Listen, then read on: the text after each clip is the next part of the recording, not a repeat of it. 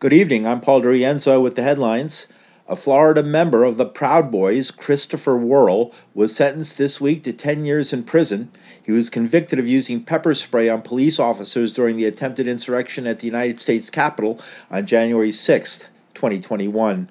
Prosecutors say Worrell arrived in Washington on the day ready for battle, wearing body armor, and played a pivotal role in attacking police lines leading to the breach of the Capitol. The Proud Boys are among the most vocal supporters of former President Donald Trump. The group's leader, Enrique Tarrio, was sentenced to 22 years in federal prison last year. And the group Doctors Without Borders says more than 100 children are being killed in Gaza every day. On Friday, Martin Griffiths, the United Nations Emergency Relief Coordinator, released a statement read by a UN spokesperson.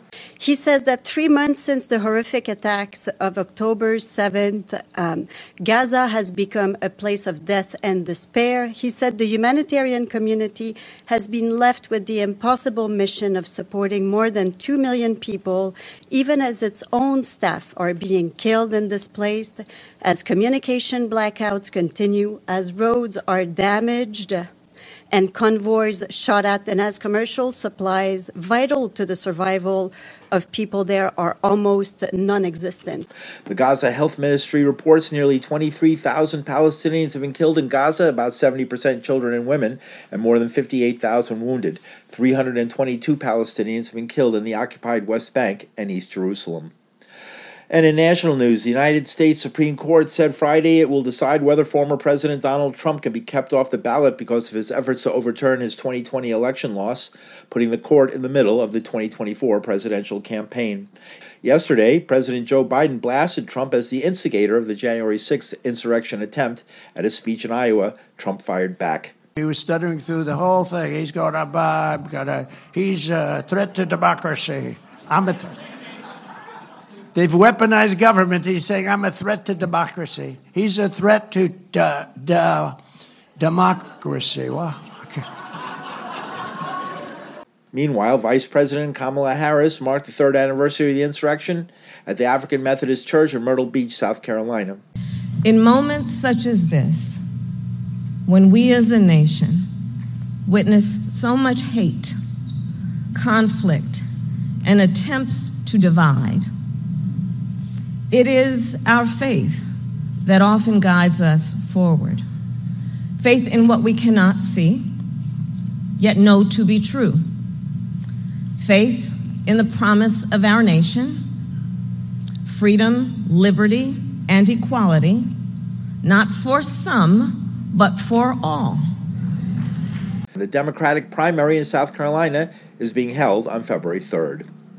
The Portland, Oregon based NuScale Nuclear Energy Company laid off 40% of its workforce Friday. The company pioneered the development of the small modular reactor, supposedly cheaper and safer than conventional nuclear reactors.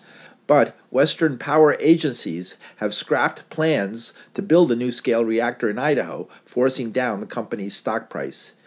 It's another big setback for nuclear power, but the government and some green energy advocates are still pushing ahead to find traction for the industry, leading to fears of contamination.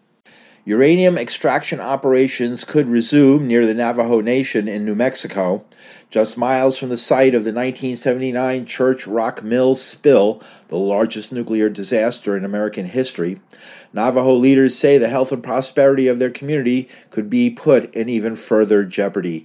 Acoma Pueblo Council member Petuuche Gilbert says the disaster really began with the Manhattan Project, featured in the smash hit film Oppenheimer, and has left a legacy of cancer on native land. We consider ourselves downwinders, you know, being irradiated downwind from the nuclear bomb testing that occurred in Nevada. Uh, even though they were decades ago, you know, yet you have these latent cancer impacts, and the people there, it the Western Shoshone people there in Nevada, of course, are most intensely impacted. It's those abandoned uranium mines that are just as dangerous because uh, then uh, they pollute the air from dust blowing or from uh, uh water and snow when it filters into the ground. Gilbert says the radioactive waste of 80 years of weapons development is found in the bodies of newborn babies. You know, the University of New Mexico has, is doing what they call birth cohort studies, and they're finding that pregnant women have radioactive elements in their body, and so do their babies. There are 100 nuclear power plants operating in the United States. Four are under construction. Paul DeRienzo, New York.